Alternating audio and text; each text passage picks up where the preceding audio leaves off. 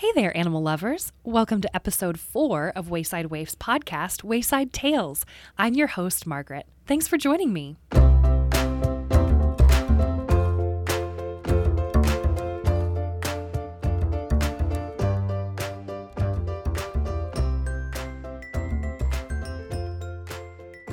Welcome back to Wayside Tales, everyone. We are so glad you're listening. I'm Margaret, and I'm on the Humane Education team. Now, normally at this point, I would introduce one of our core values that we can practice to show care and kindness to people and other animals. But today's episode is all about my team, the Humane Education team, and so I'm going to wait until we talk with our guest to introduce this week's core value. Today's episode zooms in on an aspect of Wayside Waifs that we don't often think of when we think of the work done at an animal shelter. We might usually think first of the people working hard to take care of the animals or of the people who get them adopted into caring families. But Wayside is a little unique because we have a team called the Humane Education Team. Today, we're going to be talking with Ashley Stanley, Wayside's Director of Community Education and Outreach, about what it means to be an educator at an animal shelter. Welcome, Ashley. Hello. Thank you so much for having me. First, can you tell me why does an animal shelter have an education team? Aren't we supposed to be focusing on animals? Absolutely. So, having an education team is really important, I think, because if you think about animals that are coming into an animal shelter, most of the time they're not bringing themselves in. They're mm-hmm. not running around outside going, I hope I can make my way to an animal shelter. It's people that are bringing them to animal shelters. Or they're coming into animal shelters because of the way people have treated them. So it's really important for us to work with animals and people because if we can help people out, we can in turn help animals out. Exactly. Yeah. Thinking about they don't bring themselves in. Either someone has been very kind and brought them in, or someone has not been so kind and they've come in. Exactly. So, what programs does our team offer to address this need for education about animal care? Yeah, we have a lot of yes. programs that we offer. Actually, we have dog safety programs. We have a program called Activating Empathy that is all about talking with students about what animals need to be happy and healthy, but also what people need to be happy and healthy because it turns out it's pretty we, similar. Yeah, we need a lot of the same things. we also have reading programs that we offer where kids can come in and read to the animals in our shelter, or we can bring animals to classrooms or libraries. We have service projects and mm-hmm. tours. Mm-hmm. But a couple of my favorite programs number one, summer camp. Yes. We have a summer camp here at Wayside where kids can come out and spend a week with us, hanging out, getting to do projects around the shelter. That's really fun. Mm-hmm. And then the biggest program that we do is what we call our No More Bullying program. And it is a violence prevention curriculum, which is just a big way of saying it is a big program that we use to help students students understand that how we treat animals is very close to the way we treat people. So we talk about what it looks like to practice responsibility, compassion, self control, being humane, and integrity. All of those core, like character traits. What does that look like with animals, but also what does it look like with people? Exactly. Yeah, we we do that almost all year round except for the summer when we offer summer camp. Um, I love doing that program. We get to take a dog into the classroom and we get to practice those core values with people and with animals right there in that space. What are some of the challenges about working in education at an animal shelter? Honestly, I think it's the fact that there's only a few of us. Mm-hmm. And there are a ton of students, there are a ton of schools, there are a ton of people in our community, and there are not enough of us mm-hmm. to be able to go out and reach all of the students in all of the schools that we'd like to be able to go and visit. Right. So sometimes that's the biggest challenge is just not having more of us. And hopefully, when we reach those students and we talk to those schools, those students will take those lessons and then they can be educators themselves for their classmates, for their friends, for their families. And so we can create more and more of these educators and spread that message. Yes. One thing that we like to say is that everyone's on the education team. Yes. So everyone in our community, all of the people in shelters, People listening right now. People listening right mm-hmm. now. You're all educators. It's like a, a ripple effect where one person starts talking about compassion and how important it is to treat animals with kindness. And then other people see that and they're like, hey, that's really cool. I want to do that too. And it just spreads and spreads and spreads. And that's one of the greatest ways that we can create change in our community. And what are it I mean it sounds like that's something you're very excited about. What what else do you love about this work as an educator in an animal shelter? Oh, I I love just about everything about this mm-hmm. work. I will be really honest. Mm-hmm. I love getting to work with both people and animals. Mm-hmm. And learning about people's experiences with animals and their connections with animals. I think one of the easiest ways to start a conversation with someone and get to know them is to ask them about their animals mm-hmm. or a an animal that they've known in their life. And no matter how different you think someone is from you, you can usually always find at least one thing to connect on. And starting with animals is a great jumping off point. So just learning about different people through their experiences with animals is one of my favorite things. Absolutely. What experiences or education helped you do the work that you do now, Ashley? Great question. So, I originally went to school to become a teacher.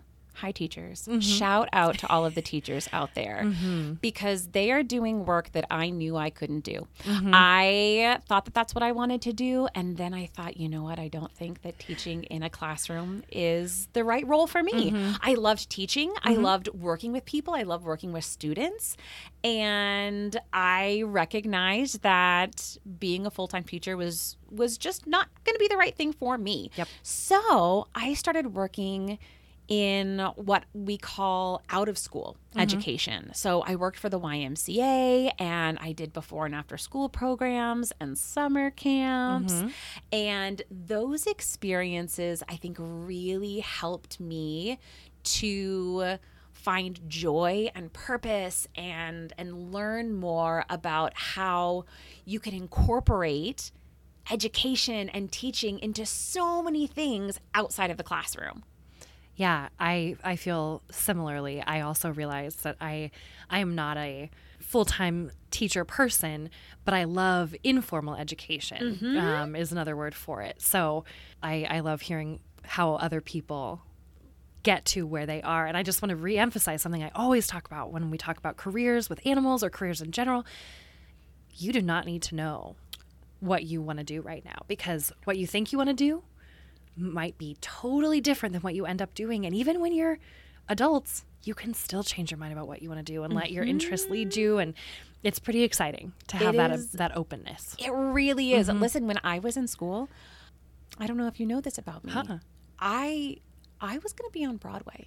That was what my goal was. I wanted to be in musicals mm-hmm. and plays, and mm-hmm. I was convinced that I was going to move to New York City and um, do both of those things. Um, and that is not what I am currently doing. Um, And that's okay. and that's okay because you know what? I found something that I think I love even more. Absolutely. And I didn't know anything when I got this job. I had never worked in an animal shelter before. I had never worked with animals before. I didn't know anything about working with animals. Mm-hmm. I didn't know that it was something that I was going to absolutely love. Mm-hmm. So I was really lucky that I I was able to take a chance on a job that I wasn't I, I thought it sounded fun. Mm-hmm.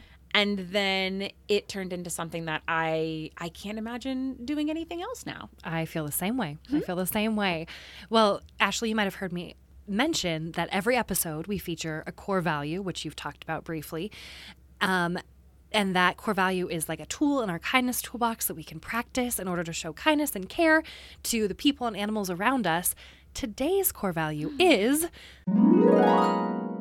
self control, which means taking charge. And we always say, taking charge, dun da da da, of your own actions and emotions. And we say the da da da da part because it feels like sometimes it can take superhero, superhuman strength to have self control. But Ashley, what does practicing self control have to do with caring for animals and for people? How do you see that connecting? Ooh, there is a big connection mm-hmm. between self control and caring for animals and caring for people. Mm-hmm. I know for me personally, I have to practice self control because, like, as humans, we feel a lot of emotions, mm, and hmm. it is totally normal to feel a lot of emotions. Sometimes a lot of big emotions. Like I would worry about people that say they don't feel emotions. Yes. the tricky part about those emotions is being able to say like hey, yes, I realize I am feeling this way. I am feeling angry. I am feeling frustrated. And it's okay for me to feel angry or frustrated. Mm-hmm. It's not okay for me to let those emotions out in a way that causes harm to another person or an animal. And that's where self control really comes in because I have to be able to stop myself, get control of that emotion, mm-hmm. and let it out in a way that isn't going to hurt somebody. Because it's really easy to let our emotions out in ways that could either accidentally cause harm mm-hmm. or even on purpose cause harm. And that's the same for negative emotions mm-hmm. and positive emotions. excited. When you get so excited, you can lose self control. And whether you mm-hmm. mean to or not, you could also accidentally hurt someone or yourself. Yeah, I agree with you. It is so, it's so, unfortunately, speaking for myself, sometimes it feels so easy to lose self control, especially with. With frustration, I feel like that's Oh, yes. particularly a big emotion. Do you have any stories, if you if you want to share, about self control with animals in particular, Ashley? Ooh. Oh, yes. yes, I do. I, oh my goodness, I use this story a lot um, because it's probably the story that I learned the most from, that I've been able to look back and say, Oop, this was a moment that I messed up and I have done things differently since then. I have a dog named Maisie, mm-hmm. and she is the apple of my eye. She is the I call her Maisie Moo Bear. She has a, a theme song that I mm-hmm. sing about her. She's Uh, wonderful. She's amazing. She's mm-hmm. wonderful. She had a rough past, we think. Now we don't know for sure because animals can't talk. Gosh, I wish that they could. But we are pretty sure that she got hit by a car before I adopted her. Mm-hmm. Which now means that she is scared of really loud noises. She kind of panics and doesn't know what to do. And that also means that if there are like loud noises when I'm not home or something, she really panics and Yes. doesn't know what to do. Right. And when I first adopted her, she really had something called separation anxiety, which means she got so scared when I wasn't around mm-hmm. that she had absolutely no control of her body. You know, we talk a lot about self control. Mm-hmm. Animals get to a point where they can't have self control mm-hmm. either. And she would get so scared, she would panic and she would destroy things when she was left by herself. And so, because of that, I knew the best way to keep her safe was to keep her in a kennel when I left. And one day, Uh oh. yeah, yeah, I, I don't know if you can see where this is going. I think I can. Yeah, one day I was just going to run to the store really quick. It wasn't going to take me very long. It, I mean, maybe 30 minutes. 30 minutes. A lot I- can happen in 30 minutes. so much can happen in 30 minutes. And I didn't want to deal with putting Maisie in the kennel because it wasn't her favorite place to go. And I thought, I'm just going to leave her out and I'm going to go to the store and I will be right back. And at the time, I also made the mistake of putting my other dog Walter mm-hmm. inside his kennel because he was way easier to put inside his mm-hmm. kennel. Mm-hmm. And Maisie really leans on Walter for support. Yep. He helps her to feel brave and safe. And what I ended up doing then is leaving her in a situation where not only was I leaving, But, But- she couldn't get to Walter. she couldn't get to Walter. She couldn't get to her very best friend. Oh no. So I leave mm-hmm. and I go very quickly to the store. And I come back and I open the front door. And it was almost like slow motion. I open the door up and I see Maisie standing at the door and her tail is wagging. Oh, and she has what I thought was a big smile on her Uh-oh. face. And knowing what I know now about dog body language, that big old smile was was actually panting Mm-hmm. because she was so nervous and the tail wagging. She was excited that i was home but it was more of a, a nervous excited Anxious. anxious wag. And i i stopped and i looked at her and i was like maisie. And and then i looked up and i looked around and it looked like it was snowing in my house margaret um Oh no. there was this white stuff all over my living room. And at first I wasn't sure what it was. And then my eyes fell on the sofa and the sofa cushions, or what was left of them? or what was left of them. oh no. The big gaping hole in the sofa cushions where she had ripped it up and pulled out all of the stuffing. And then on the arm of the sofa, mm-hmm. she had ripped that apart all the way down to the wooden frame of the sofa. And I could tell she had been chewing on the wooden frame, even to the point of trying to pull the staples oh, out of the wooden frame. Oh no. And Margaret, when I tell you I yelled You lost self control. I there was no self-control. There was mm-hmm. not an ounce of self-control in my body at that moment. And I yelled at her and I was like, "Maisie, no, bad dog." And as we said before, one of the things that Maisie is scared most of is loud, noises. Mm-hmm. So when I yelled at her, she immediately tucked her tail underneath her body. She Mm. ran into the corner of the other room and curled up in a ball and started shaking. Oh, and I, my stomach hurt so bad because I immediately realized that I had messed up. Mm-hmm. I had let that anger and frustration Mm-hmm. totally get the better of me and let it out in a way that caused harm to Maisie. Now, I didn't use my hands Mm-hmm. to cause harm. I didn't throw anything. I didn't use my feet, but just using my still- voice like that caused a lot of harm for Mm-hmm. her.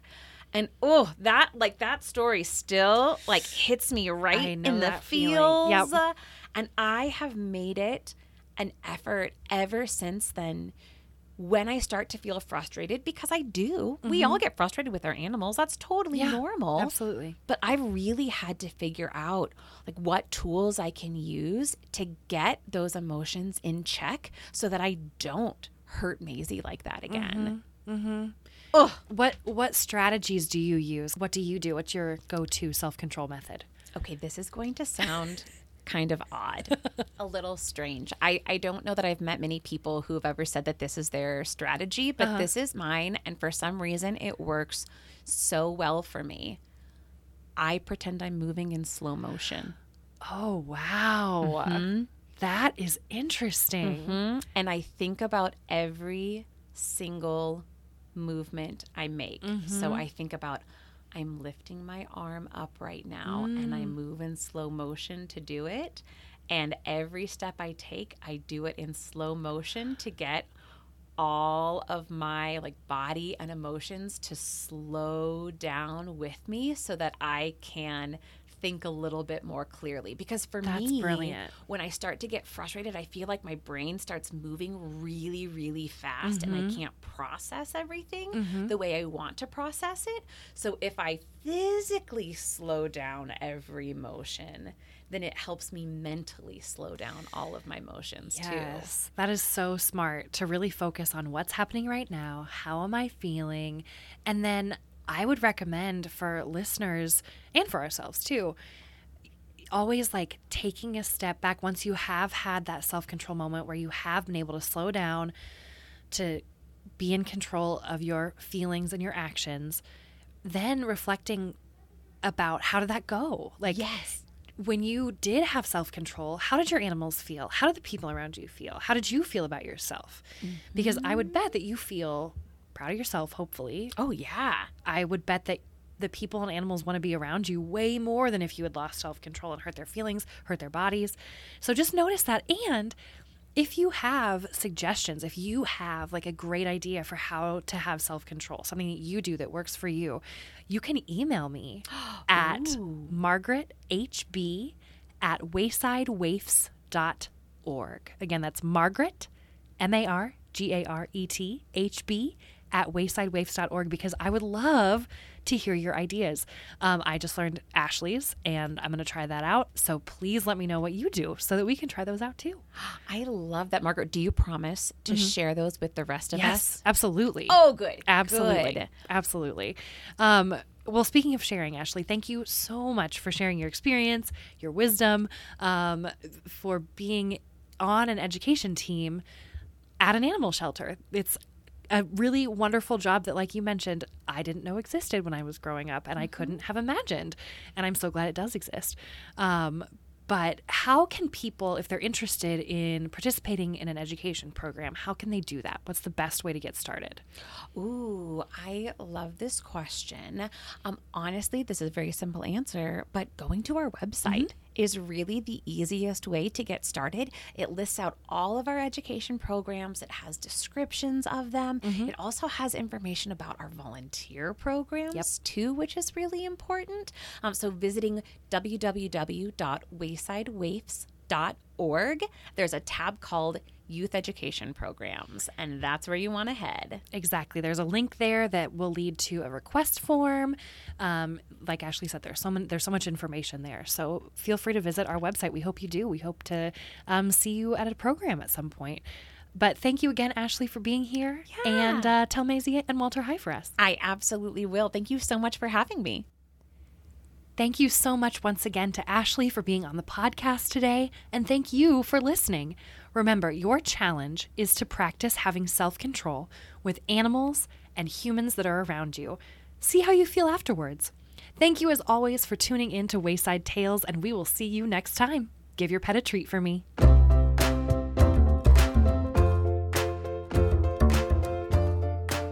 Music for this episode is Cheery Monday by Kevin MacLeod, licensed under Creative Commons.